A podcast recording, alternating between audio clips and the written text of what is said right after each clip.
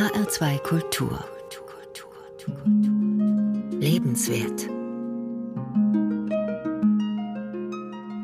Mit Klaus Hofmeister lebenswert die Gespräche am Feiertag an diesem ersten Tag des Jahres 2021.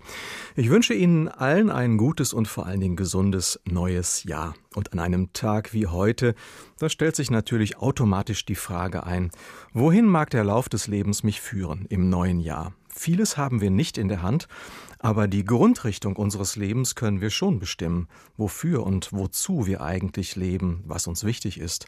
Und demnach gestalten wir das Leben und geben ihm eine Richtung. Aber so einfach ist das nicht, denn immer wieder müssen wir uns ja neu entscheiden. Welchen Weg will ich gehen? Bleibe ich in dieser Wohnung, in dieser Stadt? Ziehe ich zu Kindern und Enkeln? Ist die große Wohnung noch angemessen für uns? Setze ich eine Freundschaft fort, die mir nicht gut tut? Darf ich meine Mutter in das Altenheim geben? Oder meinen Mann? Oder entscheide ich mich, sie selbst zu pflegen? Entscheidungen sind immer wieder von uns neu gefordert, auch in diesem kommenden Jahr und auch in den vergangenen Jahren. Wir alle haben Entscheidungserfahrungen. Und es sind nicht nur die großen, sondern auch die Dutzenden kleinen Entscheidungen jeden Tag, schon wenn ich morgens vor dem Kleiderschrank stehe.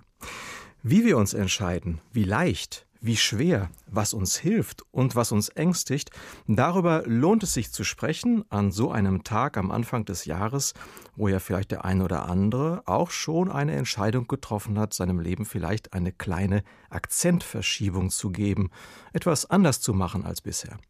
Die Kunst der Entscheidung, die Kunst, eine kluge Wahl zu treffen, darüber würden wir gerne mit Ihnen ins Gespräch kommen in den kommenden knapp zwei Stunden. Sie können sich am Gespräch beteiligen unter der Nummer 069 155 6126. Wir wollen unsere Lebenserfahrungen austauschen, wie wir gut entscheiden und auch wie wir mit Fehlentscheidungen umgehen. Und meine und ihre Gesprächspartnerin dafür ist die Seelsorgerin, Autorin und Ordensfrau Dr. Melanie Wolfers. Entscheide dich und lebe heißt ihr aktuelles Buch zum Thema. Es hat den Untertitel Von der Kunst, eine kluge Wahl zu treffen. Einen schönen guten Abend und ein gutes neues Jahr auch Ihnen, Frau Wolfers. Danke sehr. Ihnen auch, Herr Hofmeister. Melanie Wolfers lebt in Wien und ist digital mit uns verbunden. Frau Wolfers, warum hat Sie das Thema Entscheidungen, Sie persönlich, die Kunst, die gute Wahl zu treffen, so interessiert? Aus zwei Gründen, ein persönlicher und ein beruflicher. So der persönliche Grund aus meiner Sicht ist das Kostbarste unseres Lebens, was uns gegeben ist, unsere eigene Lebenszeit. Und daher ist es mir persönlich ganz wichtig, meinen Alltag so zu gestalten, dass ich im Großen und Ganzen am Abend in den Spiegel schauen und Ja sagen kann. Und das hat ganz viel damit zu tun, welche Entscheidungen habe ich im Laufe des Tages getroffen, wie Sie eingangs gesagt haben. Wir treffen ja auch viele kleine Weichenstellungen und eben auch im Blick auf die Grundrichtungen und Grundorientierungen meines Lebens möchte ich so leben können, dass ich bejahen kann, was ich gewählt habe. Und daher habe ich mich persönlich mit diesem Thema beschäftigt, weil eben meine und unsere Lebenszeit so kostbar ist. Mhm. Und der berufliche Grund ist, dass ich einfach mit vielen Menschen im Kontakt bin, die sich äh, an mich wenden in Seelsorgsgesprächen, Beratungen, in Kursen, Vorträgen, weil eben unsere Lebenszeit durch unsere Entscheidungen gestaltet wird. Und ich glaube, unser Lebensglück hängt entscheidend davon ab, ob wir gute, tragfähige Entscheidungen treffen. Mhm. Und dieser Satz, der über Ihrem Buch steht, entscheide dich und lebe, ist im Grunde schon eine Aufforderung. Also Sie wollen ein bisschen ja, Mut machen oder einen kleinen Impuls geben auch äh, für uns, die wir vielleicht immer wieder auch in Unentschiedenheiten kleben bleiben. Ist das so Ihre Grunderfahrung, vor der man sich ein bisschen schützen muss? Entscheidungen gehen häufig mit Druck einher, mit innerem Druck, dass man sich überfordert fühlt, hilflos oder dass Ängste geweckt werden, so ganz typische Entscheidungsängste. Und ähm, um diesen inneren Druck und manchmal auch dem äußeren Druck ähm, eben auszuweichen, gibt es verschiedenste Strategien, ähm, eben Wahlsituationen und konkrete Entschlüsse zu vermeiden. Aber damit tun wir uns keinen Gefallen. Ich glaube, das meiste Unglück entsteht weniger aus Fehlentscheidungen als aus fehlenden Entscheidungen, weil wir uns eben drum drücken oder mhm. andere die Entscheidungen übertragen. Frau Wolfers, Sie sind Buchautorin, Theologin, Seelsorgerin und stark selber auch in der Beratungsarbeit engagiert. Sie haben beobachtet, dass viele Menschen Entscheidungen manchmal eher auch instinktiv ausweichen. Und Sie haben ja eben schon gesagt, nicht Fehlentscheidungen, sondern fehlende Entscheidungen stürzen uns ins Unglück. Was sind denn so typische Ausweichmanöver, die Sie so beobachtet haben? Ein weit verbreitetes Ausweichmanöver, das sich großer Beliebtheit erfreut, ist die sogenannte Aufschieberitis. Also, dass ich ständig äh, eine anstehende Entscheidung vor mir herschiebe, in der Hoffnung, dass sich die Dinge irgendwie von selbst regeln. Weil Entscheidungen zu treffen ist eben auch eine spannungsreiche Angelegenheit und Spannungen weichen wir Menschen gerne aus. Das Problem ist, wenn ich ständig eine anstehende Entscheidung aufschiebe, äh, dann ist das mit vielen Risiken und einem hohen Preis verbunden. Mhm. Nämlich, ich kann Fristen verpassen, Mahnungen erhalten, Menschen enttäuschen und ich lasse Möglichkeiten und Chancen ungenutzt an mir vorüberziehen und ergreife also nicht die Gelegenheit beim Schopf. Und das scheint mir, ich arbeite viel auch mit jungen Leuten, dort eine sehr verbreitete Weise, den Spannungen, die mit Wahlsituationen einhergehen, auszuweichen. Aber nicht nur bei jungen Leuten. Mhm. Warum neigen wir dazu, Entscheidungen auszuweichen? Also was scheuen wir denn eigentlich? Entscheidungen sind doch auch etwas Klärendes, das nach vorne führt. In der Tat. Und deswegen, Sie haben vorhin auch gesagt, möchte ich nicht Mut machen mit meinem Buch. Ja, ich möchte ermutigen, entscheidungsfreudig äh, äh das Leben mit beiden Händen zu ergreifen, weil wir dadurch unserem Leben unsere Handschrift einschreiben. Und ich glaube, das hat ganz viel mit Selbstachtung zu tun. Und das weckt Freude und innere Zufriedenheit. Zugleich sind Entscheidungen eben mit viel Ungewissheit und Angst verbunden. Und äh, wenn wir jetzt zum Beispiel eine Entscheidung aufschieben oder an andere delegieren, dann ist der Gewinn darin, dass ich mich nicht auf die Situation und die Mühe eines Klärungsprozesses einlassen muss. Ich verlagere und vertage das Problem. Und ich brauche mich nicht mit mir selbst auseinanderzusetzen. Und das kann durchaus recht attraktiv sein. Denn zum Beispiel, wenn ich eben vor einer Wahlsituation stehe und mich frage, wie bei einer Weggabelung, gehe ich geradeaus, gehe ich nach rechts, gehe ich nach links, muss ich ja wissen, wo ich hin will. Erst dann werde ich den richtigen Weg einschlagen. Aber viele Menschen wissen gar nicht genau, wo sie hinwollen, was ihre Werte, was ihre Ziele sind. Und wenn ich jetzt eine Entscheidung vertage, zum Beispiel durch die Aufschieberitis, muss ich eben nicht den Scheinwerfer nach innen richten, wo dann möglicherweise ans Licht käme, ich weiß gar nicht so genau, woraus es mir ankommt, was mir wichtig ist. Mhm. So zeigt sich also zum Beispiel so ein, ein Ausweichmanöver, wenn man also tatsächlich äh, sich davor scheut, Entscheidungen zu treffen. Aber dahinter stehen ja doch auch noch Ängste und auch Dinge, die vielleicht gar nicht so bewusst sind. Ähm, wir tun das dann zwar, aber welche Ängste sind denn da im Hintergrund, die Sie so entdecken? In meinem Buch entfalte ich fünf typische Ängste, die in Entscheidungssituationen aufpoppen. Ich nenne jetzt einfach mal drei. Ähm, da ist so zum einen die Angst vor Neuem und Ungewissen. Jede Entscheidung ist ja ein Entschluss in eine offene Zukunft hinein. Also angenommen, ich sage jemandem, ich gestehe jemandem meine Liebe. Oder ich bringe eine ungewöhnliche, ich entscheide mich, eine ungewöhnliche Idee ins Arbeitsteam einzubringen. Dann weiß ich nicht, wie meine mutige Entscheidung, meine Liebe einzugestehen, ausgeht. Ob mein, mein Liebesbekenntnis ein positives Echo bekommt oder im Leeren verhallt. Und diese Angst vor dem Neuen und Ungewissen ist eine sehr starke Angst, die uns dann zurückhält, bis dahin, dass Menschen zum Teil lieber im vertrauten Unglück verharren, weil dies ein Sicherheitsgefühl verleiht, als Neues zu wagen und wo vielleicht eine bessere Zukunft auch möglich wäre. Ich denke da an eine Frau, mit der ich im Gespräch war, die hat lange unter der Beziehung und unter dem Fremdgehen ihres Mannes gelitten, aber sie hatte Angst, sich zu entscheiden, Klartext zu reden und zu sagen, du, also hier müssen wir wirklich andere Wege finden. Aus Angst davor, wer weiß, wohin diese Entscheidung sie auch führen würde. Mhm. Lieber im vertrauten Elend verharren, das ist natürlich eine harte Diagnose, die Sie da äh, sagen. Ähm, es kann natürlich auch Angst auslösen, dass man eben mit Entscheidungen ja im Grunde immer noch einen, ja, einen Scheck auf die Zukunft unterschreibt, wo man nicht letztlich nicht genau weiß, was dabei rauskommt. Also man trifft eine Entscheidung, aber ähm, vielleicht ist es ja gar nicht ähm, die richtige. Ist das genau. auch eine Angst, die Sie beobachten? Eine ganz stark verbreitete, die Angst davor, eine Fehlentscheidung zu treffen. Also das aufs falsche Pferd zu setzen, hinterher im Regen zu stehen, ähm, einfach nicht genügend gut sich informiert zu haben oder eben einfach auch diese, diese Offenheit, die die Zukunft mit sich bringt. Und deswegen können wir nie im Vorfeld wissen, wie eine Entscheidung ausgeht und ob sie sich im Rückblick in einigen Jahren auch bewährt hat. Es ist immer ein Gehen in eine offene Zukunft hinein. Und das kann die Angst anträgern, Hilfe, möglicherweise fälle ich einen falschen Entschluss. Mhm. Sie haben eben schon mal angesprochen, ähm, dass man manchmal eben auch ähm, Entscheidungen lieber auch anderen überlässt oder eben, ja, indem man gar nicht aktiv wird, im Grunde auch ähm, den Umständen einfach die Umstände einfach hm, bestimmen lässt letztlich. Und Sie haben dafür ein Bild gewählt, dass wir manchmal neigen, lieber auf dem Beifahrersitz durchs Leben zu, fahr äh, zu fahren. Sowas kann sich ja in Beziehungen auch durchaus verfestigen, könnte ich mir vorstellen, dass es immer einer ist, der die Entscheidung trifft und einer, der einfach so mitzieht. Gibt es das auch? Ja, wir sind ja alle auch geprägt durch eine bestimmte Biografie, einen bestimmten Persönlichkeitsstil und ein Charaktertyp.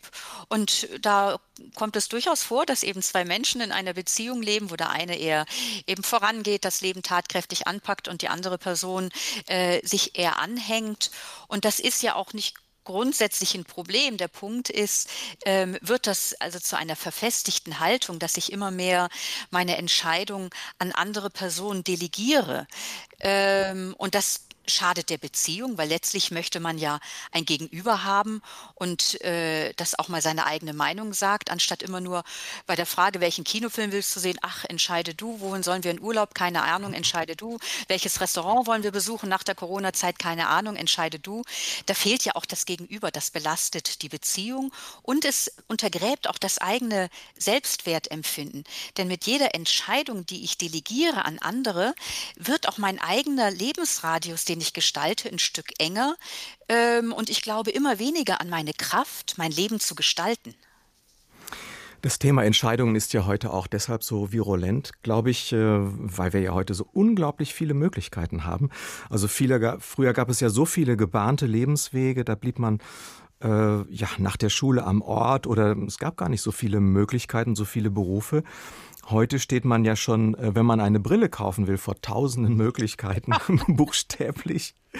Und wir müssen uns einfach viel, viel mehr entscheiden. Das heißt, das Leben ist ein Stückchen auch anstrengender geworden, herausfordernder, oder?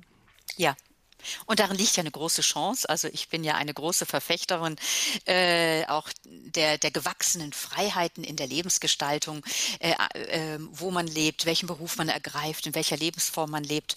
Und zugleich wird es natürlich immer anspruchsvoller bis dahin, dass dem einzelnen Menschen immer mehr die, die Verantwortung für das eigene Lebensschicksal immer mehr alleine aufgebürdet wird, weil wir eben nicht mehr so in vorgebahnten Wegen und Bahnen uns bewegen. Und das kann überfordern.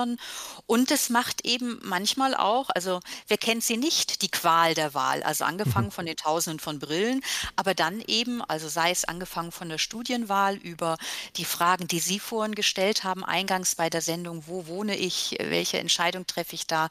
Ähm, und jede Entscheidung für etwas, bedeutet da ja auch eine Entscheidung gegen andere gute Möglichkeiten. Und da auch die Angst davor, Möglichkeiten zu verpassen und den Preis zu zahlen, das sind auch typische Ängste, die in Entscheidungssituationen sich zu Wort melden. 069155 6126 ist die Telefonnummer zum Mitreden und diese Telefonnummer hat Frau Hayek gewählt. Ich begrüße Sie. Einen schönen guten Abend und ein schönes neues Jahr Ihnen. Guten Abend, dasselbe wünsche ich Ihnen auch. Frau Hayek, welche Erfahrungen haben Sie mit Entscheidungen? Ich bin eher so der spontane Entscheidungstyp. Und äh, manchmal ist es mir auch schon so gegangen, dass es mir hinterher leid getan hat, wenn ich zu spontan entschieden habe. Mhm. Ich äh, interessiere mich im Moment besonders für berufliche Entscheidungen, weil mein erstes Buch im vergangenen, im vorvergangenen Jahr erschienen ist. Und äh, ich bin also eine junge Autorin, obwohl ich an Jahre nicht mehr so ganz jung bin.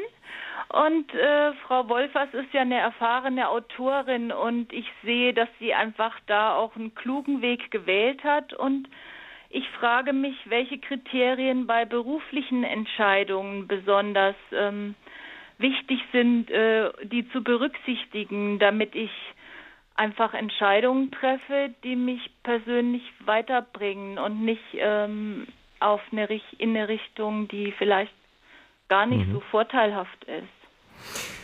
Frau Wolfers, die Frage haben Sie gehört? Sie ist wahrscheinlich äh, sozusagen ganz ähm, also ganz ohne die Umstände genau zu kennen, relativ äh, schwer zu beantworten. Vielleicht bleiben wir mal bei dem einen Stichwort, äh, was Frau Hayek äh, zunächst genannt hat. Und zwar sagt sie, sie äh, äh, trifft viele Entscheidungen aus dem Bauch heraus und äh, hat damit gute und äh, schlechte Erfahrungen gemacht. Da würde ich gerne nochmal nachfragen bei Frau Hayek. Äh, können Sie ähm, sagen, was Sie äh, daraus schon gelernt haben für sich? Also wenn das für Sie ambi durchaus ambivalent, äh, ambivalent ist, äh, aus dem Bauch heraus zu entscheiden? Ja, also gerade auch durch meine Lebenserfahrungen, weil ich jetzt nicht mehr ganz jung bin, ähm, habe ich gelernt, dass ich schon bei großen Entscheidungen die mich äh, gerade auch beruflich für längere Zeit binden, mh, mm, gut überlege, ob ich einem Projekt meine Lebenszeit widmen möchte oder nicht.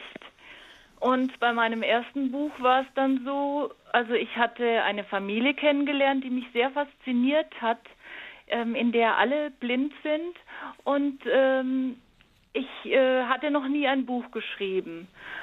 Ich bin aber als Journalistin schon sehr lange unterwegs und ich habe mich dann so rangetastet, dass ich dann erst über ein Mitglied dieser Familie einen Artikel geschrieben habe, dann über das zweite Mitglied, um auch für mich selber so innerlich rauszufinden, ähm, stimmt die Chemie und fasziniert mich das Thema ausreichend, um mich ein bis zwei Jahre damit zu beschäftigen. Und das hat sich dann auch bejaht und ich habe dann aber auch wirklich mir sehr lang Zeit genommen, nachdem ich mich selber entschieden hatte, dann zu fragen, ähm, ist es okay für euch, darf ich ein Buch über eure Familie schreiben? Das ist eine Familie aus einer Nachbargemeinde von mir. Und äh, die hat dann ja gesagt. Aber da war ich da wirklich für meine Verhältnisse sehr zurückhaltend und habe das sehr langsam angegangen und ich bin aber sehr froh, dass ich es so gemacht habe, weil es dann auch getragen hat. Mhm. Die Entscheidung hat getragen und es ist was Gutes dabei rausgekommen und ich war dann sehr froh, dass ich da nicht so spontan war. Mhm. Frau Wolfers, wie klingt das in Ihren Ohren als Entscheidungsexpertin? Frau Hayek, wunderbar, wie Sie Ihr Entscheidungsverhalten, Ihre spontane Neigung und das, was Sie aber jetzt auch in der beruflichen Entscheidung da auch nochmal anders akzentuiert haben, in welcher Offenheit Sie das jetzt hier benannt haben. Also ich denke, wir sprechen umgangssprachlich ja häufig so von einem Bauch und einem Kopftyp. Und das heißt nicht, dass jemand nur ausschließlich aus dem Bauch oder einem Kopf heraus entscheidet, aber wir haben meistens alle in dem Miteinander von Fühlen und Denken ein Stand und ein Spielbein. Äh, also die einen lassen sich eher vom Kopf und die anderen eher vom Bauch leiten. Und das ist sehr hilfreich, um das eigene Standbein zu wissen, um dann eben auch das andere Bein genügend gut auch mit einzuholen, weil auf einem Bein lässt sich nicht so gut stehen. Und vor allen Dingen bei so weitreichenden Entscheidungen, wie Sie es jetzt gerade genannt haben, mit der beruflichen Entscheidung, das war eben keine spontane Bauchentscheidung, sondern dass Sie dieses Buchprojekt machen. Da haben Sie lange nachgedacht, haben Sie sich Informationen eingeholt, Kontakte aufgenommen, äh, ähm, und sind dann auch schrittweise vorangegangen, wenn ich das richtig verstanden habe. Sie waren fasziniert von der Familie und sind dann schrittweise vorangegangen, haben erst mit der einen Person gesprochen, dann mit der anderen. Und zwar dann mit zwei Fragen, nämlich zum einen stimmt die Chemie also können wir miteinander? Und habe ich selbst genügend Leidenschaft, Passion? Ist die Faszination genügend groß? Und ich denke, da haben Sie auch schon zwei ganz wichtige Kriterien genannt, nach denen Sie eingangs gefragt haben, für Entscheidungen allgemeiner Art und auch eben im Blick auf langfristige berufliche ähm, Wegrichtungen. Äh, Nämlich, kann ich etwas gut leben? Habe ich genügend Zeit? Habe ich die genügende Begabung? Habe ich den finanziellen Rahmen dafür? Oder können die Menschen, mit denen ich jetzt äh, mich interviewend intensiv beschäftigen möchte und ich, können wir miteinander? Und das Zweite, die Frage nach der Leidenschaft. Also gerade bei so langfristigen Projekten wie beispielsweise dem Schreiben eines Buches braucht man schon auch ähm, eine Faszination und eine Begeisterung fürs Thema. Also so geht es mir zumindest. Denn Schreiben bedeutet einfach auch viel Mühe. Und da, das muss man wirklich wollen. Und das sind, denke ich, zwei ganz wichtige Kriterien, die Sie, Frau Hayek, gerade auch schon genannt haben.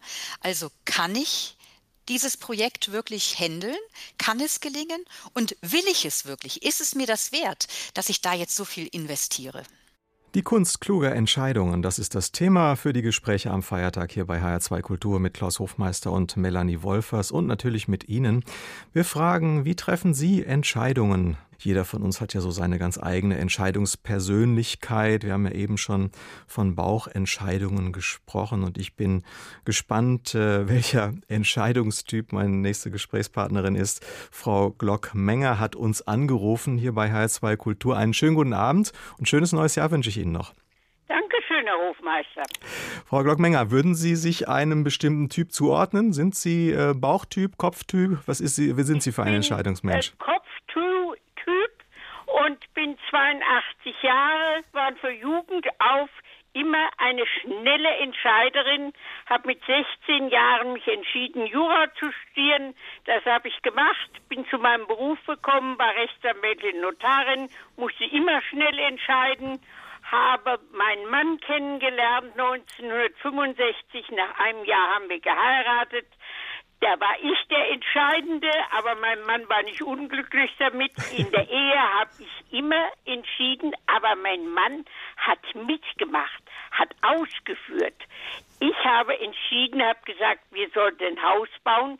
Er hat sich über die Pläne gemacht. Er hat gesehen, wie wir zu Geld kommen.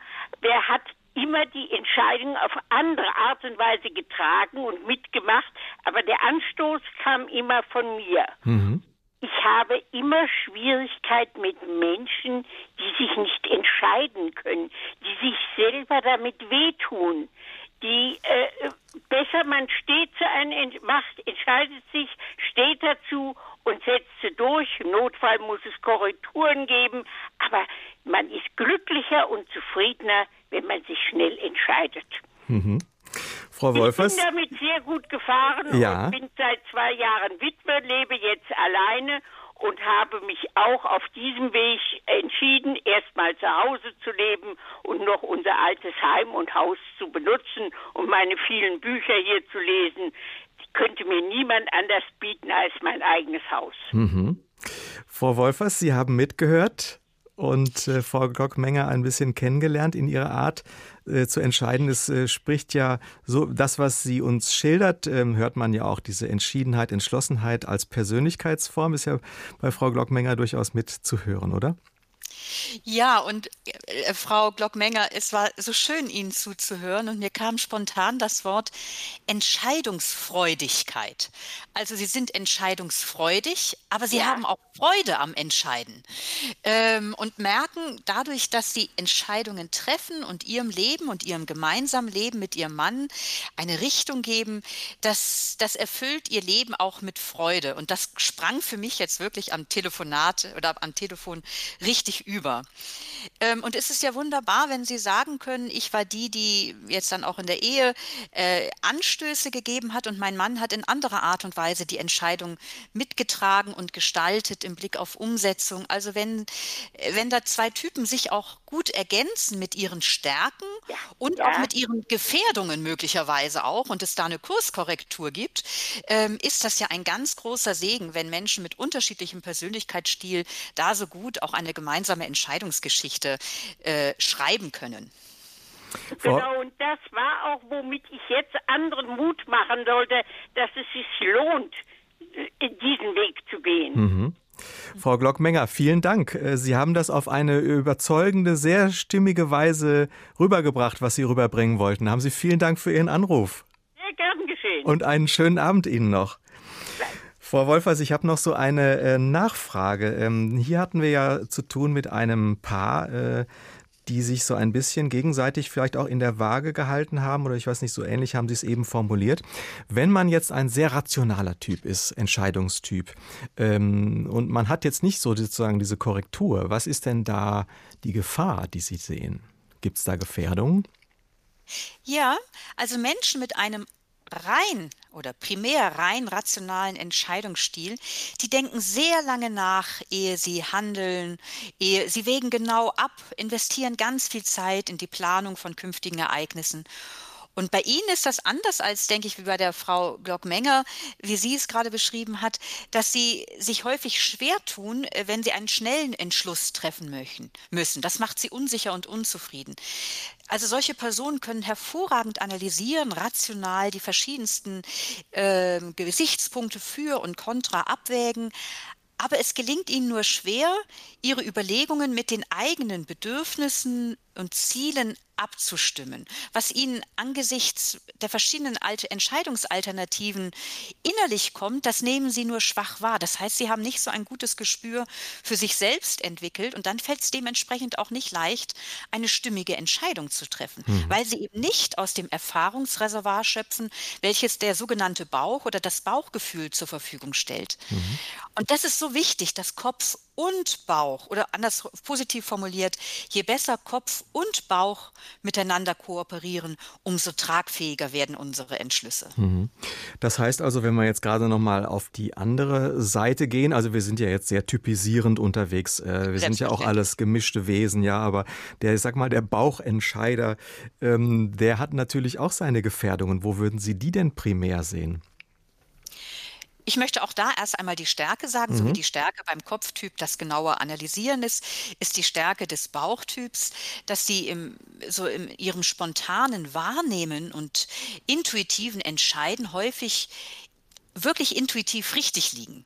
Aber dummerweise kann der Schnellschuss eben auch gehörig daneben gehen. Also ähm, ich erinnere mich an jemanden, der sollte seine, äh, war, im, war in einem größeren Unternehmen und, und sollte da ein Projekt zum Abschluss bringen und hatte Zeit nach hinten nach terminiert. Und dann wurde er äh, angerufen von früheren Kollegen, äh, ob er nicht bei einer Band, bei einem Konzert mitmacht. Und er hat spontan zugesagt und in der Nacht hat er sich dann von der einen Seite auf die andere geworfen, weil er sagte, was bin ich für ein Idiot, das kriege ich zeitlich doch gar nicht unter einen Hut. Wir haben jetzt vier Proben fürs Konzert und ich soll in fünf Tagen das Projekt abgeben. Also er hat intuitiv zugesagt, aber äh, hat gern spontan das eben übernommen und hat sich dadurch in ein zeitliches Chaos äh, hineinmanövriert. Und von daher ist es für solche emotionale Schnellentscheider sehr hilfreich, zumindest mal eine Nacht drüber zu schlafen äh, oder sich irgendwie zu verlangsamen, damit sich auch der Verstand dazuschalten kann und nicht nur die Gefühle und der Bauch mit einem durchgaloppieren. Jetzt sind wir bei den äh, Gefühlen gewesen, also beim Bauch, und wir waren oben schon beim Kopf und dazwischen gibt es ja das Herz. Und man spricht ja auch von Herzensentscheidungen. Wo ist denn das Herz anzusiedeln bei guten Entscheidungen? Ja, äh, schön, dass Sie das Thema ansprechen. Das ist mir nämlich wirklich ganz, ganz wichtig. Das gerät nämlich häufig bei dieser Rede von Kopf- und Bauchtyp, fällt das unter den Tisch. Ähm, ist ja so die Frage, gell? also wenn der Kopf in die eine Richtung zieht und der Bauch in die andere, wer setzt sich da durch? Äh, setzt sich jetzt zwangsläufig der Kopf auf Kosten des Bauches durch oder umgekehrt? Oder gibt es eine moderierende Instanz? Und diese moderierende Instanz ist das Herz. Das Herz meint natürlich nicht den Muskel, der in unserem Brustkorb äh, äh schlägt, sondern das ist eine Bild bildreiche Sprache, so wie man sagt, das Herz ist mir in die Hose gerutscht. Und das Herz steht für unsere innere Mitte, für die Fähigkeit, ähm, dass dass wir die Signale von Kopf und Bauch wahrnehmen und abwägen können und wahrnehmen können, welche Alternative ist jetzt hier und jetzt für mich stimmig welche Alternative passt für mich als Person und welche passt nicht. Das Herz ist also so eine integrative Instanz, ähm, die die Signale von Kopf und, Her äh, Kopf und Bauch berücksichtigt und nochmal auf das Ganze der eigenen Persönlichkeit und der konkreten Situation abgleicht. Mhm. Nicht Fehlentscheidungen, sondern fehlende Entscheidungen stürzen uns ins Unglück, schreibt die Autorin. Seelsorgerin Ordensfrau Melanie Wolfers in ihrem Buch Entscheide dich und lebe. Mein Name ist Klaus Hofmeister und wir sprechen heute über das, was uns hindert oder hilft, gute Entscheidungen zu treffen in den verschiedensten Lebensbereichen, die es da gibt, privat, dienstlich oder auch im Arbeitsleben. 069 155 6126, das ist die Telefonnummer und wir freuen uns, wenn Sie Ihre Erfahrungen bei uns ins Gespräch bringen. Und angerufen hat jetzt Frau Jochum. Einen schönen guten Abend und ein schönes neues Jahr Ihnen. Ja, guten Abend. Frau Jochum, Sie haben im Berufsleben äh, eine wichtige Entscheidung zu treffen gehabt. Erzählen Sie mal. Äh, ich bin jetzt äh, Anfang 70 und ich war mein erstes Berufsleben, die erste Hälfte meines Berufslebens Programmiererin mhm. und die zweite Hälfte Krankenschwester. Ja, und. Das ist äh, aber ein richtiger Lebenswandel, den Sie da hingelegt ja. haben, oder? So mit 37 Jahren äh, fühlte ich so eine diffuse Unzufriedenheit äh, mit meinem Aufgabenfeld. Ich habe gerne programmiert. Und dann habe ich aber noch eine Aufgabe entdeckt an dem Berufs-, in dem Berufsfeld und bin drin geblieben. Zwei Jahre später tauchte das wieder auf und dann habe ich keinen Sinn mehr entdeckt, das weiterzumachen. Und dann habe ich keinen neuen Vertrag unterschrieben an der Uni. Mhm. Äh, weil ich mit Gott im Gespräch bin in meinem Leben, habe ich Gott um Hilfe gebeten und dann habe ich Listen gemacht. Was kann ich? Zum Beispiel Denken, Radfahren, alles Mögliche. Mhm. Und dann habe ich aufgeschrieben, was möchte ich? Und ich wollte etwas, was ich für sinnvoll halten kann, etwas mit Körpereinsatz, und wo ich auch denken muss. Mhm. Die erste Idee war dann Hebamme, aber da habe ich erst zwei Jahre später eine Ausbildungsmöglichkeit angeboten gekriegt. Ich war da schon 40 Jahre alt. Und dann habe ich Richtung Krankenschwester gesucht, habe einen Johanniter Schwesternhelferinnenkurs gemacht am Krankenhaus und äh, um das Berufsfeld mal zu beschnuppern und dann eine Bewerbung gemacht. Mit 41 habe ich die Ausbildung begonnen. Mhm. Mit 62 bin ich in Rente gegangen und habe zufrieden in diesem Beruf gearbeitet. Mhm, sehr schön. Frau Wolfers, da war einiges drin, was, äh, was für eine gute Entscheidung spricht, oder? Frau Jochum, herzlichen Dank für Ihr Erzählen. Und zunächst erstmal, ich ziehe meinen Hut, weil das ist ja äh, wirklich, äh, wie Herr Hofmeister auch sagte, das ist ein echter Wandel gewesen, äh, so von Ihrem beruflichen Einsatz und Engagement. Ja, und, und Sie haben so, so beschrieben, wo es Sie hingeführt hat. Sie waren ja am Anfang gar nicht unglücklich in dieser ersten Lebenshälfte äh, Ihres Berufslebens, sondern sagten, es hat gepasst. Aber dann setzte so eine diffuse Unzufriedenheit ein, die dann aber nochmal aufgehoben wurde, dass sie sagten, ja, ich habe da eine Aufgabe gefunden, die fand ich sinnvoll. Aber nach zwei Jahren war das irgendwie dann auch erschöpft. Ähm, und dann fing diese diffuse Unzufriedenheit wieder an. Ähm, und das, denke ich, ist schon mal so ein ganz wichtiger Punkt, den Sie da benennen. Es gibt sowas wie so einen inneren Kompass in uns, äh, der uns darauf ausrichtet, dass wir etwas tun wollen, dass wir unsere Kräfte investieren wollen für etwas, was wir als sinnvoll erachten, was wir als bedeutsam erleben, äh, wo wir dazu Ja sagen können. Und, äh, und der meldet sich eben manchmal indem er einfach signalisiert, hallo, irgendwas stimmt hier nicht mal, dass so ein schaler Geschmack, so eine Unzufriedenheit sich zu Wort meldet. Ja, und dann haben sie Listen angelegt, haben das Gespräch mit Gott gesucht, wie sie ähm, auch betont haben, und haben dann so gefragt, was kann ich und was will ich, und haben für sich bestimmte Kriterien dann gefunden. Es soll was Sinnvolles sein mit dem Körper, Denken, ähm, und das sind zwei Punkte, die auch eingangs schon von einer Dame äh, genannt wurden, von der Frau Hayek. Also so einerseits die Frage, also was kann ich als ein ganz wichtiger Baustein für eine gute Entscheidung?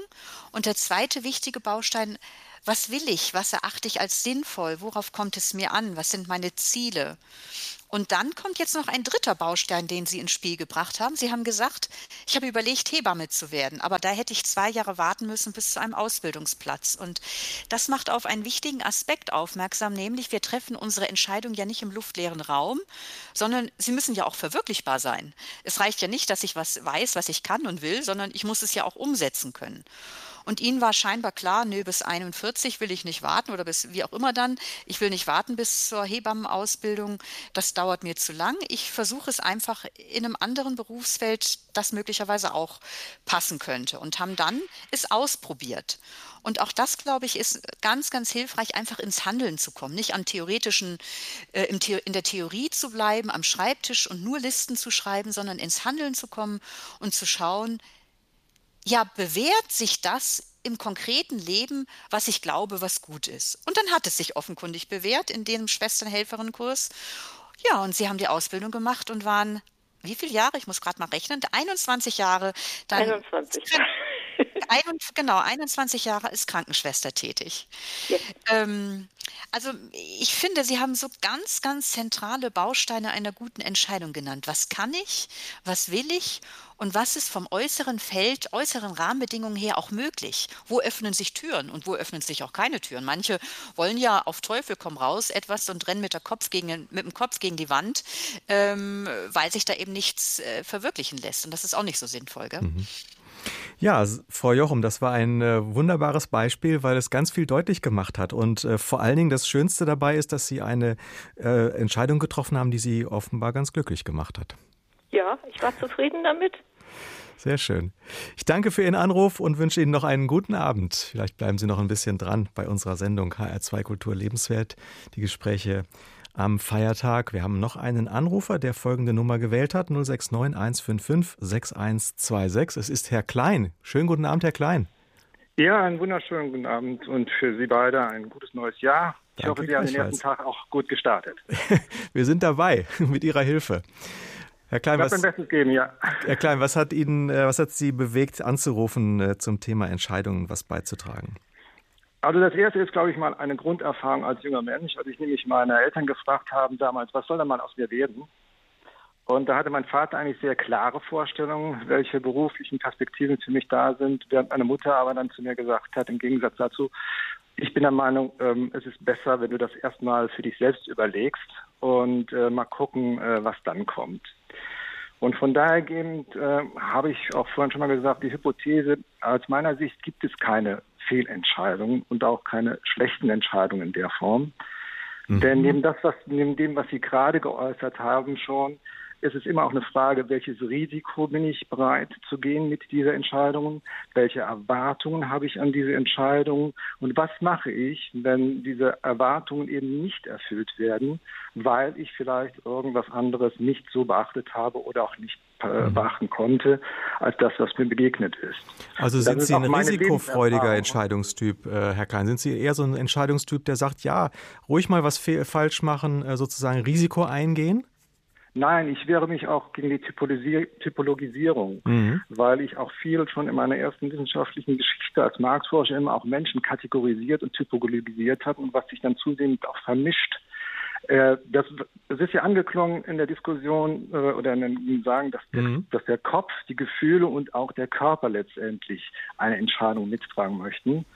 Und ich habe mich mal vor 20 Jahren habe ich mir überlegt, was wäre gewesen, wenn du dich damals für äh, die Uni entschieden hättest in der wissenschaftlichen Laufbahn und was, warum bist du in die Wirtschaft gegangen? So.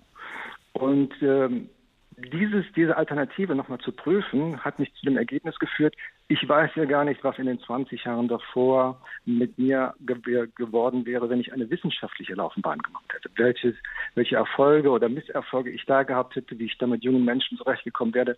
Insofern kann ich nie eine Alternative in ihrer Konsequenz ähm, zu mhm. Ende entscheiden und durchlebt haben und damit eben auch fair vergleichen gegenüber der Entscheidung, die ich zu dem Zeitpunkt, wo ich glaube, dass Herz, Gefühle, Körper und auch das Risiko eigentlich mir signalisiert haben, das ist genau das Ding, was du dir jetzt machen sollst. Mhm.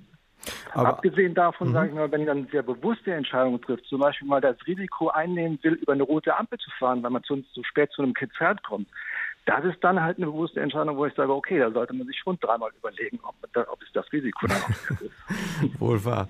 Ähm, Frau Wolfers, haben Sie Herrn Kleins Punkt schon ähm, erfasst? Also er sagt, es gibt keine Fehlentscheidungen.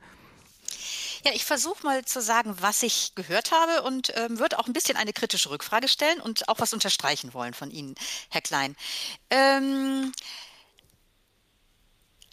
also, ähm, Sie haben formuliert, es gibt keine Fehlentscheidung, denn ähm, man kann ja hier und jetzt nicht wissen, wie sich Alternativen entwickeln. Und äh, so wie Sie auch eben im Rückblick auf die Frage, was wäre gewesen, wenn ich an die Uni gegangen wäre und nicht in die Wirtschaft, das ist irgendwie eine, eine Frage, die, die obsolet ist, weil das kann man ja eh nicht beantworten. Und das stimmt. Also man kann Alternativen weder prospektiv in seiner Konsequenz, in ihrer Konsequenz durchdenken und sagen. Deswegen ist eine Entscheidung immer auch ein Risiko. Wir entscheiden uns in eine offene Zukunft hinein. Und deswegen möchte ich sehr unterstreichen, was Sie formuliert haben. Es gilt, die eigenen Erwartungen anzuschauen. Welche Erwartungen habe ich an eine Entscheidung? Und wie gehe ich damit um, wenn Erwartungen nicht erfüllt werden? Und das ist ja, denke ich, oft der Fall, weil sich die Zukunft nicht so entwickelt, wie wir erhofft haben. Ich meine, das merken wir in der Pandemie ja in aller Deutlichkeit. Wir haben zahlreiche Entscheidungen getroffen, die sich in Luft aufgelöst haben, vermutlich, weil einfach viel durchgestrichen ist. Wie gehen wir mit ähm, durchkreuzten Erwartungen um. Und das ist, glaube ich, eine Herausforderung, vor die uns das Leben immer wieder neu stellt. Zugleich denke ich schon, dass es Fehlentscheidungen gibt. Nämlich, wenn ich zum Beispiel nicht so ganzheitlich fundiert entschieden habe, wie Sie es vorhin ja auch betont haben, dass Ihnen damals bei der Entscheidung für die Wirtschaft es von Kopf, Bauch und Herz klar war, ich glaube, das, das gilt es jetzt zu tun. Und ähm, wir sind längst nicht immer in der Lage äh, oder Fehlentscheidungen entpuppen sich häufig in diese Richtung, dass man zum Beispiel ähm, eben vielleicht nicht ganzheitlich entschieden hat, sondern den Verstand in der Leidenschaft für ein Ziel, für das man sich begeistert, den Verstand ausgeschaltet hat und alle roten Ampeln gewissermaßen überfahren hat, die einem gesagt haben, du, das ist aber völlig unrealistisch, dass du das überhaupt schaffst und leisten kannst. Ähm, also von daher denke ich schon, dass, dass wir mehr oder weniger tragfähige Entscheidungen treffen können, die auch uns selbst zugelastet sind und nicht nur dem, dass wir uns in eine offene Zukunft hinein entscheiden. Von daher würde ich sagen, einerseits gebe ich Ihnen ganz, ganz recht und unterstreiche das, was Sie gesagt haben. Wir müssen unsere Erwartungen anschauen und es wird immer wieder so sein, dass wir uns in eine offene Zukunft entscheiden und wir erst im Rückblick beurteilen können, haben sich unsere Erwartungen erfüllt oder auch nicht und möglicherweise haben sie sich nicht erfüllt, weil sich die Zeit anders entwickelt hat oder weil ich Dinge damals gar nicht wissen konnte, die sich heute erst gezeigt haben. Und das andere ähm, wir können Fehlentscheidungen treffen, weil wir zum Beispiel nicht genügend gut nachdenken oder weil wir nicht auf unser Herz hören. Das ist ja eine ganz typische Geschichte auch in, in, in Beziehungskrisen, dass Menschen immer wieder in eine bestimmte Beziehungsfalle hineinlaufen, ähm, weil sie in ihrer Leidenschaft oder in ihrer äh, in ihrem inneren Bindung äh, an Menschen äh, einfach immer wieder, ich sag mal so, auf denselben Mann oder dieselbe Frau reinfallen und nicht auf die Tiefe ihrer, ihres Herzens oder ihrer Intuition hören. Mhm.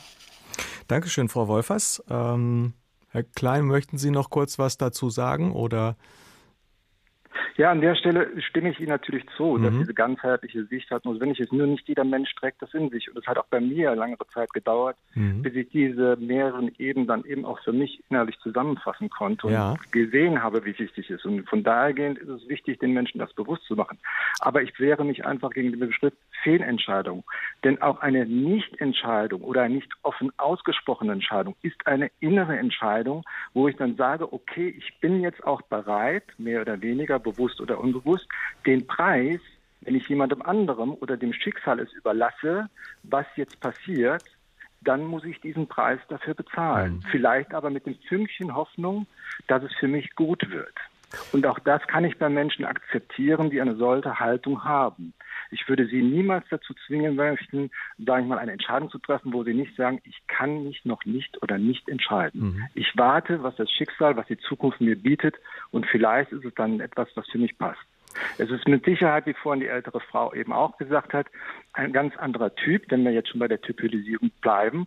Aber es ist dann auch ein menschliche, eine menschliche Einstellung, die auch durch bestimmte Gewohnheiten und mhm. äh, wir lesen ja, es gibt in der Wissenschaft gibt es Untersuchungen, dass es bis zu 20.000 bis 100.000 Entscheidungen gibt, die ein Mensch pro Tag mhm. äh, treffen soll. Angefangen davon gehe ich heute Morgen äh, immer wieder zum Kaffee trinken in die Küche oder setze ich mich mal jetzt im Sommer auf den Balkon draußen und mache eine bewusst andere Entscheidung. Mhm. Und das sind alles Entscheidungen. Und eine Fehlentscheidung, das hängt an unseren Bewertungsmustern, die wir haben. Mhm. Und da gilt es auch, diese Bewertungsmuster einfach mal in Frage zu stellen. Ja. Was ist denn eine gute und was ist eine schlechte oder was ist eine super Entscheidung? Gut, Herr Klein, Ihr Punkt ist deutlich geworden ähm, und Ihr Plädoyer für die Integration, für die gute Integration der verschiedenen Entscheidungsebenen äh, auch, haben wir auch gehört. Und das ist, glaube ich, ganz im Sinne auch unserer Sendung, dass wir einfach über diese verschiedenen Aspekte hin äh, darüber sprechen möchten, darauf aufmerksam machen möchten.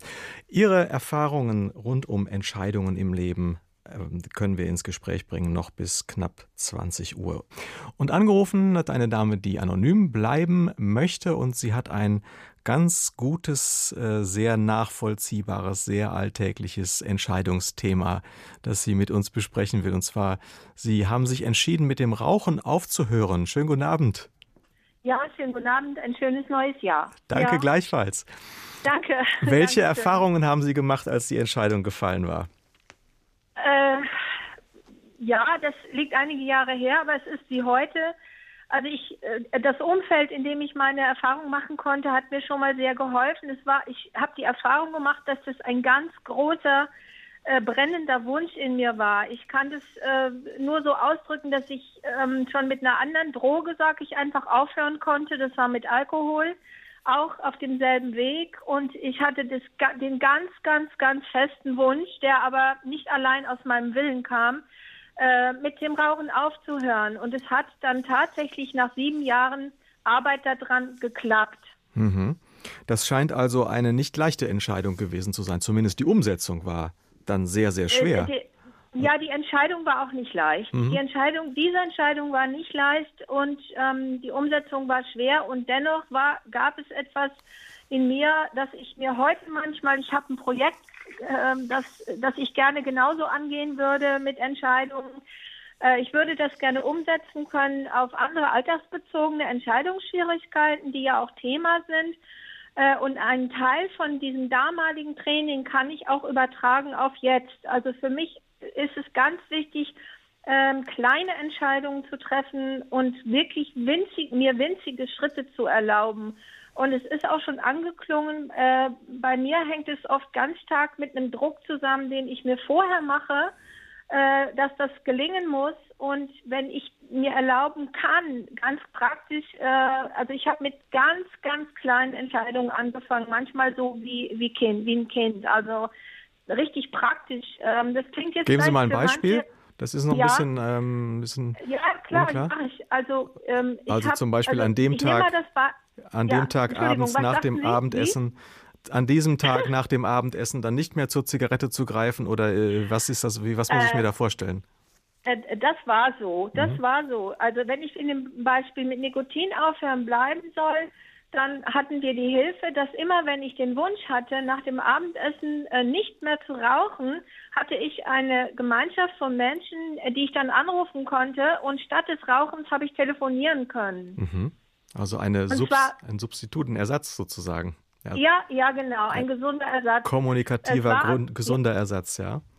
Ja, Entschuldigung, ja. Es musste aber, es ging ähm, äh, zum Schluss darum, dass ich sogar mit, ich sag mal, in Anführungsstrichen mit einem Medikament, also mit diesem Ersatzkaugummi, hm. noch probieren musste. Aber was ich auch erfahren habe, ist eine ganz große äh, spirituelle Kraft. Das hört sich vielleicht wie Magie an, war es aber nicht. Also ich habe es da auch ganz stark mit dem lieben Gott gehabt, so wie ich ihn verstehe. Hm. Frau Wolfers, ähm, Sie haben mitgehört. Haben Sie eine Reaktion, ein Echo? Äh, ist Ihnen ein etwas gekommen war, wo Sie äh, uns äh, noch weitere Perspektiven öffnen können, was das angeht? Zunächst möchte ich einfach erstmal sagen, dass ich jetzt ganz, ganz mutig finde, dass Sie sich mit dieser Erfahrung hier ins Radio trauen. Eine Erfahrung, die, glaube ich, ganz, ganz viele teilen, ob es um die Frage geht, mit Rauchen aufzuhören oder mit einer anderen Abhängigkeit mhm. oder nochmal allgemeiner gesagt mit der Schwierigkeit, man wünscht sich etwas, man will etwas, mhm. aber es ist halt doch ein großer Graben zu überbrücken, bis dahin es wirklich ja. dann auch umsetzen zu können. Und was mhm. kann helfen, äh, diesen Graben zu überbrücken? Und da haben Sie jetzt wichtige Punkte genannt, ähm, und das möchte ich sehr unterstreichen, zum einmal so ein stützendes Umfeld für die eigene Entscheidung, ja. was mhm. Sie angedeutet haben mit den Telefonaten. Und ich glaube, das gilt auch grundsätzlich. Also wenn wir merken, Mensch, da ist mir etwas sehr wichtig, aber ich brauche auch Rückenstärkung, ich allein aus mir heraus werde das nicht schaffen, Menschen mit einzubeziehen in die eigene Entscheidung und zu sagen, du, und wenn ich da wackelig werde oder äh, irgendwie mal äh, Unterstützung brauche, kann ich mich an dich wenden oder was weiß ich jetzt, was ganz, äh, ein ganz anderes, schlichtes Beispiel auch aus dem Alltag. Jemand sagt, ich möchte regelmäßig Sport machen und dann ist es halt ein Unterschied, ob man das nur allein für sich macht oder sich verabredet mit jemandem und sagt, du, lass uns einmal in der Woche joggen gehen, weil dann äh, weiß man, die andere Person wartet auf mich und das hilft, eben tatsächlich die Turnschuhe anzuziehen und joggen zu gehen, weil jemand draußen vor der Tür wartet. Also dieses stützende Umfeld. Und dann der zweite Punkt, so dieses Schritt für Schritt, sich winzige Schritte erlauben und sich zu erlauben, ich bin nicht fertig, ich muss nicht am Ziel sein, sondern Worauf es ankommt, ist, dass ich heute einen Schritt in die Richtung setze, in die ich unterwegs sein möchte und nicht in die andere Richtung. Und ich glaube, auch da ist es wichtig, auch gnädig zu sein, wenn man eben dann doch zur Zigarette greift und nicht abends äh, dann mit der anderen Person telefoniert, nicht einfach nur den Stab über sich bricht, sondern einfach auch wohlwollend mit sich umzugehen und zu sagen, ja, es ist auch schwer. Ich bin da abhängig und süchtig bis hinein in die körperliche Abhängigkeit. Und das ist ein echter Kampf und ich bin nicht immer kraftvoll genug, diesen Kampf äh, auch erfolgreich erfolgreich zu bestehen. Ähm, und dann haben Sie noch einen Punkt genannt, so spirituelle Kraft. Ähm, und da haben Sie dann gesagt, so was ich unter dem lieben Gott verstehe. Ähm, mögen Sie da vielleicht noch ein, zwei Takte zu sagen? Ja, äh, äh, ja, ich, äh, ich will einmal kurz sagen, äh, dass es mir im Moment sehr, sehr gut geht mit unserem Gespräch. Ich spüre halt eine große Freude, weil ich auch die Entscheidung treffen konnte, anzurufen und das durchzuhalten mit hohem Blutdruck. Ja, mhm. äh, und es geht mir immer besser, weil ich, äh, ich, ich gehe gleich auf Ihre Frage ein. Ich kann es jetzt übertragen ähm, auf mein Projekt fürs neue Jahr Arzt, Arztbesuche. Äh, ich will Arztbesuche wieder schaffen. Okay, zu dieser spirituellen Kraft ähm, war das so, dass äh, diese, dieser, diese kurzen Schritte, diese kleinen Schritte, also es ist so, äh, wir haben, also ich habe aufgehört nach diesem bekannten Beispiel, ähm, das erste Glas nicht und nur für heute. Und wenn das heute zu viel ist, dann nur für diese halbe Stunde nicht. Und wenn das zu viel ist, dann nur für diese Minute nicht. Und es hat bei mir funktioniert. Und die Freude darüber, also wirklich dieses am Körper zu spüren, dass du dann keinen Druck mehr hast, keinen Wunsch mehr hast, das hat dich so motiviert, dass du das immer wieder machen wolltest. Also es war was absolut Positives, was daraufhin geschehen ist im eigenen Körper im Verstand, im Herzen und ich habe das dann irgendwann, äh, das sagen wir dann so, also ich habe es einfach genannt, Gott, wie wir ihn verstehen oder sie, ja, diese Kraft dann zu spüren, das ist ein ganz große, diese Vision dann zu haben. Ich merke das auch jetzt wieder in unserem Gespräch.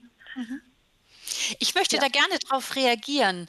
Ähm, ich, äh, ich kann da ganz gut mitschwingen in dem, was Sie sagen. Sie, Sie drücken sich ja ganz verhalten aus, aber so, wenn ich Sie richtig verstehe, drücken Sie eine Erfahrung aus von, da, da hat sich Freude in mir breit gemacht und irgendwie hatte ich eine Kraft für diesen Augenblick. Zwar nicht, ich wusste nicht, ob ich in einer Stunde zum Glas oder zur Zigarette greife, aber hier und jetzt.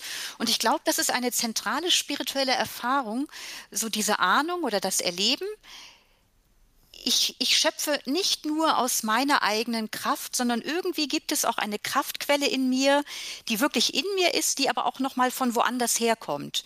Und dieses von woanders her, das nennen religiöse Menschen Gott. Dass ich nicht nur aus meinem Können, nicht nur aus meinem eigenen Willen heraus es schaffe, äh, frei zu werden von Alkohol oder von äh, Drogen oder von anderem, sondern ich lebe nochmal aus einer Kraft, die, die mich selber inspiriert und trägt. Mhm. Genau, zum Beispiel frei zu werden von dieser Angst vor einer Entscheidung, frei zu werden. Mhm. Zunächst mhm. mal. Ne? Das ist, ja, okay, aber ich wollte Ihnen nicht ins Wort grätschen. Nein, wunderbar. ja, ich glaube auch, äh, Ihre Entscheidung, bei uns anzurufen, hat sich ausgezahlt. das war sehr bereichernd. Vielen Dank für Ihren Anruf unter der Nummer 069 155 6126. Gute Entscheidungen zu treffen, das ist eine Kunst, eine Lebenskunst, die wir alle jeden Tag üben, weil wir eben täglich Entscheidungen treffen. Aber wir sprechen zu selten drüber, deshalb haben wir uns gedacht, die Gespräche am Feiertag am 1. Januar sollen mal diesem Thema gelten. Gute Wahl, die gute Wahl und wie wir zu ihr kommen. 069 155 6126 das ist Ihre Möglichkeit, Lebenserfahrungen einzubringen bei unserer Sendung mit Melanie Wolfers und Klaus Hofmeister. Melanie Wolfers ist Beraterin und Autorin und eine Anruferin ist jetzt wieder bei uns, Frau Salentin Dräger. Ich wünsche Ihnen einen schönen guten Abend. Schönen guten Abend. Erstmal äh, ein frohes neues Jahr und eine gute Entscheidung für diese Sendung. War eine gute Entscheidung, finde ja, ich. Ja, auf jeden Fall. Ich war gerade auf einem Waldspaziergang äh, mit äh, meiner Tochter Katharina und auf dem Heimweg habe ich dann HS2 gehört und habe gedacht, wow, was für, ein, was für eine coole Sache. Ja, schön. Was ist denn Ihre Erfahrung mit dem Entscheiden? Weshalb ähm, haben Sie sich jetzt einbringen wollen? Ich wollte mich einbringen, weil ich, ich hatte vor zwölf Jahren Brustkrebs und ich denke, manchmal denken Menschen, dass sie gar keine Entscheidung haben oder keine Entscheidung fällen können.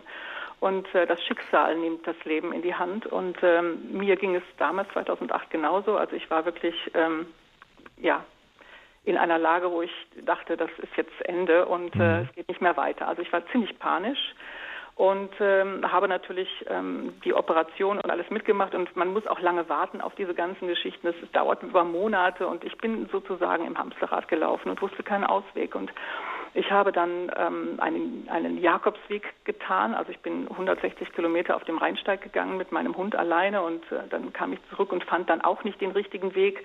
Und habe dann viele, viele Bücher gelesen. Und ähm, habe dann ein, eine Sache gefunden, die mich ziemlich interessiert hat. Und zwar ging es um die Kraft des Visualisierens. Und das war ähm, eine Sache, meine Freundin Bärbel machte Moodboards, weil sie Interieurdesignerin ist. Und ich war immer völlig fasziniert von diesen Collagen und habe dann gedacht, ähm, man könnte so etwas ja auch mal, also nicht nur ein Interieurdesign oder ein Hoteldesign machen, sondern ein Lebensdesign.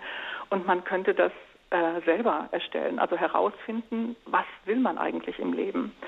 Und ähm, ich habe damit begonnen und mein Leben hat sich so ziemlich ähm, äh, um 180 Grad gedreht. Und äh, ich ähm, habe dann angefangen, als eines meiner ersten Projekte ein Buch zu machen, also nicht als Autorin als erstes, sondern als Herausgeberin. Und mein Mann hat damals gesagt, was willst du ein Buch herausgeben? Das, du hast doch noch nie ein Buch gemacht. Und ich habe dann gesagt, wenn ich das nicht machen kann, dann sterbe ich. Und ich habe das Buchprojekt auch visualisiert und ich habe mir vorgenommen, dass es das beste Buch über Zypern werden soll. Also Zypern einfach ähm, deshalb, weil ich die Insel liebe und ähm, auch Honorarkonsulin äh, der Republik Zypern hier in Frankfurt bin, damals noch nicht, aber hm, habe dann begonnen und wir haben tatsächlich in zwei Jahren ein Buch geschafft, das mittlerweile sieben internationale Awards ähm, äh, erhalten hat, in einer 11.000 äh, Auflage, 11.000 Auflage erschienen ist und mittlerweile auch in drei Sprachen ähm, ähm, zu kaufen ist. Mhm. Ja, und dann ähm, habe ich irgendwann, ähm, ich habe das jedes Jahr gemacht, also diese Kraft des Visualisierens. Das heißt, ich mache jedes Jahr, auch zwischen den Jahren, hier liegt mein Moodboard vor mir, was nehme ich mir für das nächste Jahr vor? Und es ist so erstaunlich äh, zu erfahren, was dann irgendwann rauskommt. Also man, man, man bekommt wirklich den Kern im Laufe der Jahre. Das heißt, das Leben geht in eine Richtung und es ist eigentlich, es ist nicht immer freudvoll. Natürlich kommen jeden Tag Probleme, die man bewältigen muss, aber man geht mehr auf seinem persönlichen Weg. Mhm. Und ähm, dieses Hilfstool finde ich ähm, einfach sehr, sehr gut und habe damit, wie gesagt, auch schon viele Projekte umgesetzt, erfolgreich umgesetzt und habe dann im letzten Jahr dazu auch ein Buch geschrieben, das heißt Moodboards. Mhm. Frau Wolfers, Sie haben mitgehört. Und äh, wenn ich das richtig verstehe, geht es um Mut und das ist, glaube ich, auch für Sie eine Vorlage. Ja, ich würde noch äh, zunächst äh, gerne noch auf den Punkt davor eingehen, Frau Salentin-Träger.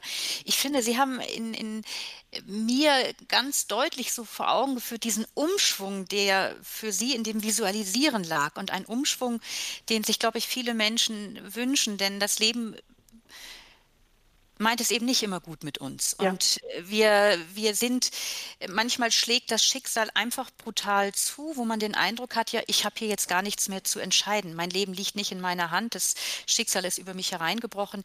Ich, ich, ich kann hier gar nichts an äußeren Situationen mehr verändern. Ich bin jetzt in eine Situation hineingeworfen von Krankheit oder von Trennung von einem geliebten Menschen oder ein Mensch ist verstorben.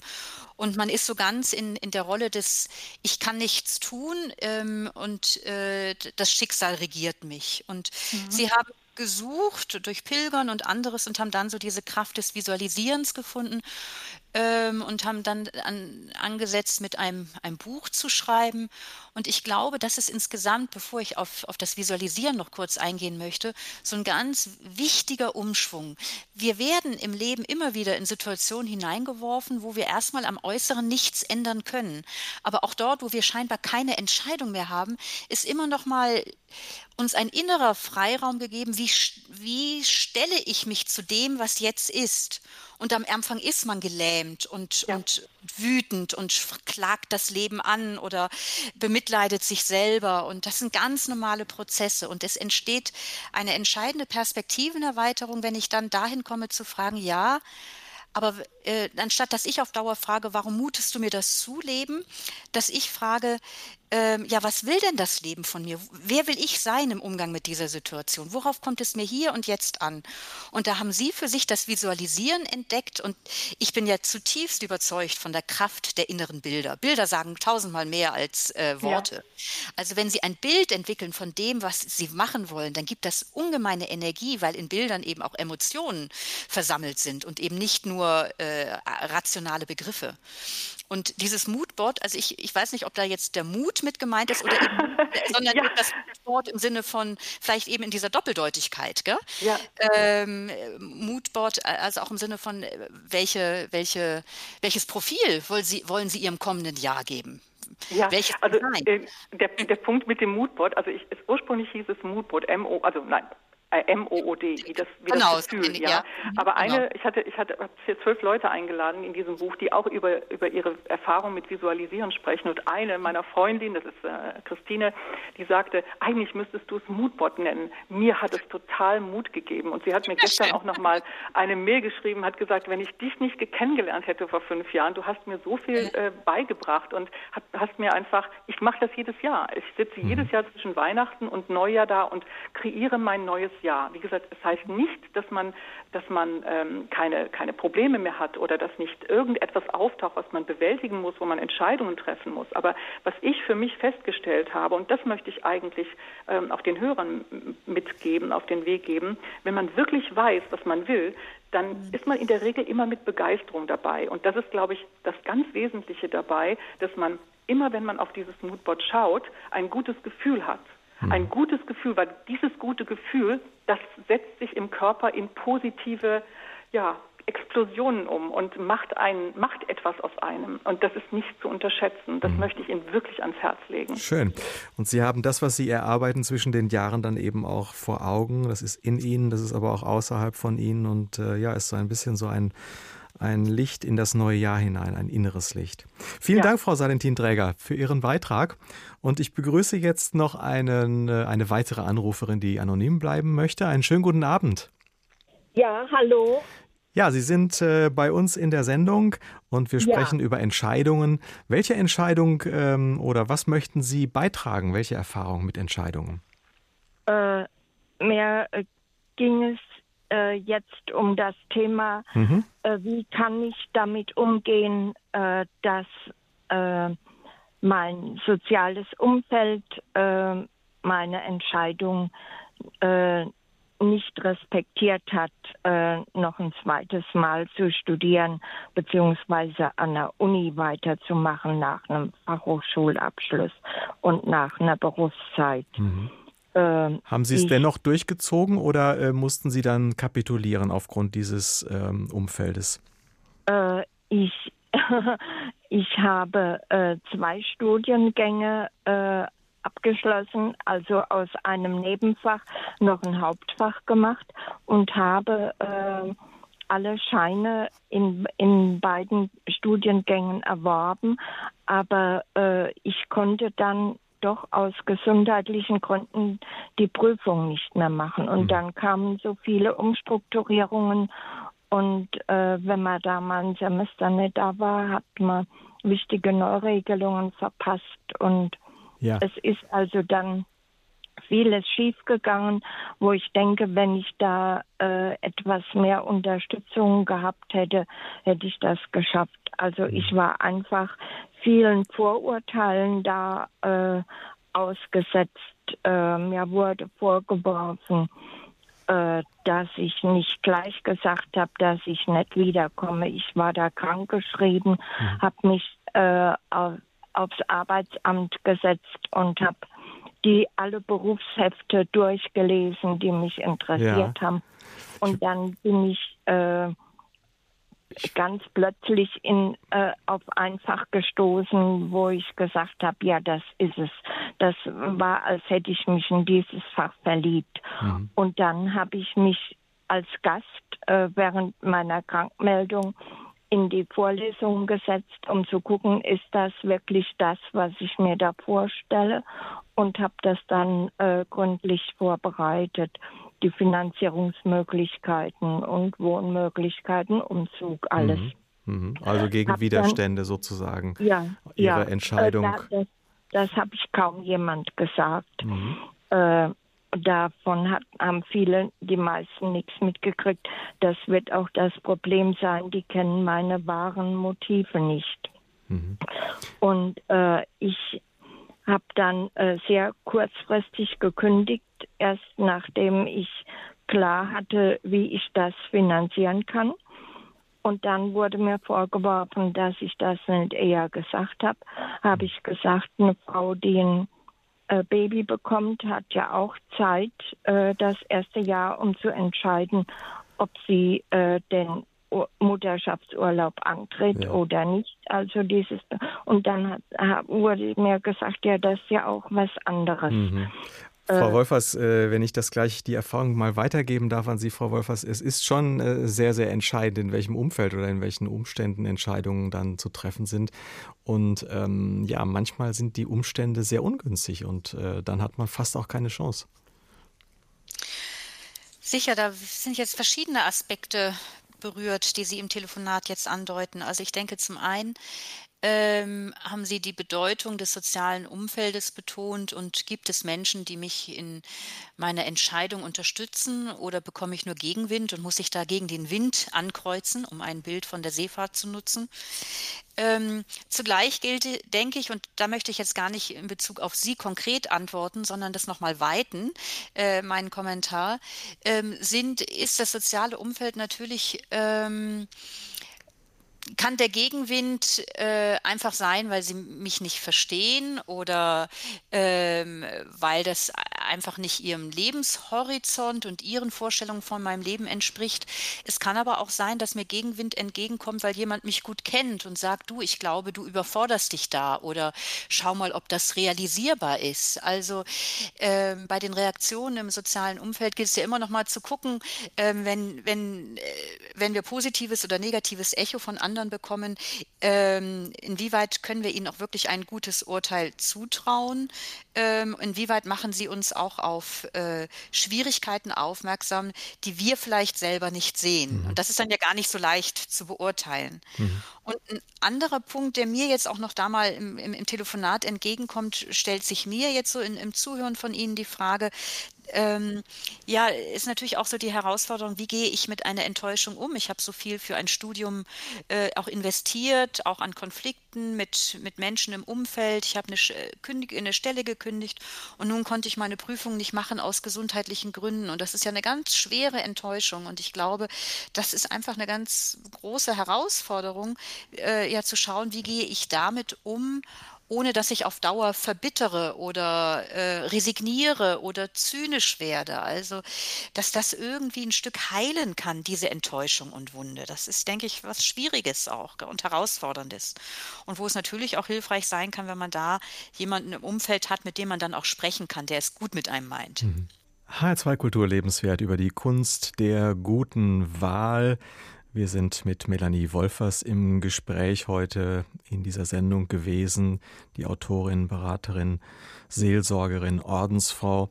Frau Wolfers, ähm, wir haben ja heute einfach bei vielen Hörerinnen und Hörern mitbekommen, wie befreiend und wie energetisierend das auch sein kann, ähm, ja, diese Entschiedenheit zu leben Andererseits äh, kennen alle von uns aber auch Entscheidungsängste. Also wenn irgendwas ansteht, dann man hat so die Ahnung, da ist eine Entscheidung fällig und dann äh, ja, schiebt man das dann irgendwie hin, falls man sie überhaupt so in der ganzen äh, Härte auch wahrnimmt. Das ist ja auch noch nicht mal gegeben. Wie würden Sie sagen, gehen wir gut mit unseren Entscheidungsängsten um? Zunächst möchte ich die Angst würdigen. Angst ist ja nicht einfach, also ich glaube nicht, dass wir bei wichtigen Entscheidungen äh, dahin kommen, dass wir angstfrei entscheiden, weil äh, die Angst ist ja auch ein ganz wichtiger Begleiter, die und Begleiterin, die uns vor Gefahren warnt und äh, verhindert, dass wir uns leichtsinnig und fahrlässig entscheiden. Die Angst ist also eine ganz wichtige und gesunde Emotion. Das Problem ist, wenn sie zu vorlaut wird und dann das Steuerruder in der Hand hat. Mhm. Ja, und da jetzt Ihre Frage, wie kann man mit der Angst umgehen, sodass sie nicht mit uns umgeht, sondern wir mit ihr umgehen. Ähm, und da ist der erste entscheidende Schritt, glaube ich, ähm, ja, dass wir die Angst, die uns im Nacken sitzt, uns vor Augen führen. Das heißt, dass ich meine Ängste, die in der Entscheidungssituation aufpoppen, überhaupt erst wahrnehme.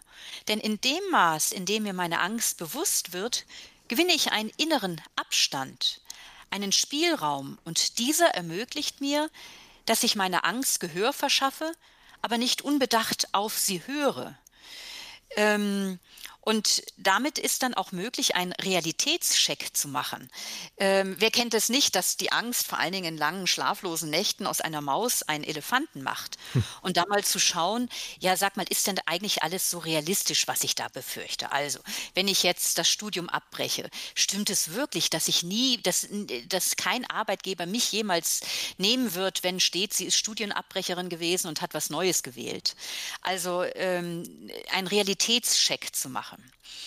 Ein weiterer Punkt scheint für mich auch Gespräche mit einer Person zu suchen, mit der ich offen und ungeschminkt reden kann, ähm, weil die hilft mir möglicherweise, dass ich einen realistischeren Sicht, realistischeren Blick auf die Situation bekomme äh, und ich merke, ich bin mit meiner Angst nicht allein. Und das flößt ja allein schon Vertrauen und Mut ein. Und ich glaube, und das ist heute ja auch mehrfach in der Sendung zur Sprache gekommen, ein entscheidender Motor, der uns befähigt, beherzt zu entscheiden, liegt darin, ähm, dass wir mit Leidenschaft ein Ziel verfolgen. Mhm. Wir können in dem Maße guten Mutes entscheiden, indem wir unsere Ängste wahrnehmen und ihnen nicht das letzte Wort überlassen, sondern wenn ich das, was ich liebe, wenn das, was ich liebe, wichtiger wird als meine Angst. Also der Blick auf das Ziel, auf die Vision, auf, auf das, was ich vor Augen habe. Mhm.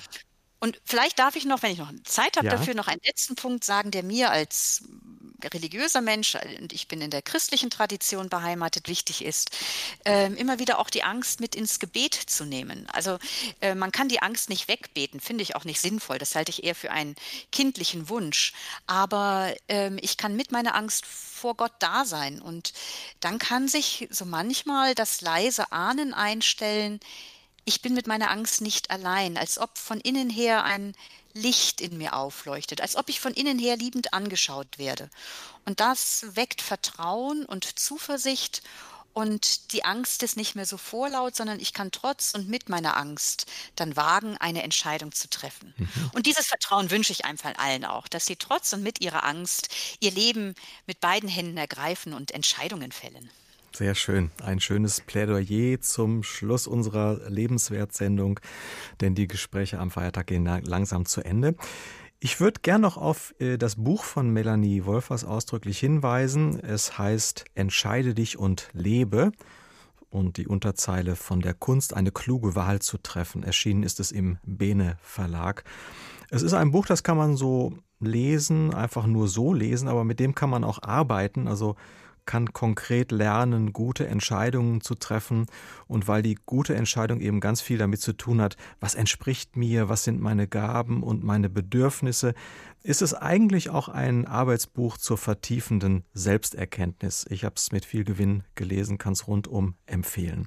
Frau Wolfers, haben Sie vielen Dank für Ihre Mitwirkung heute und äh, vielen Dank auch an die Hörerinnen und Hörer, die unsere Sendung so wertvoll gemacht haben heute. Dankeschön.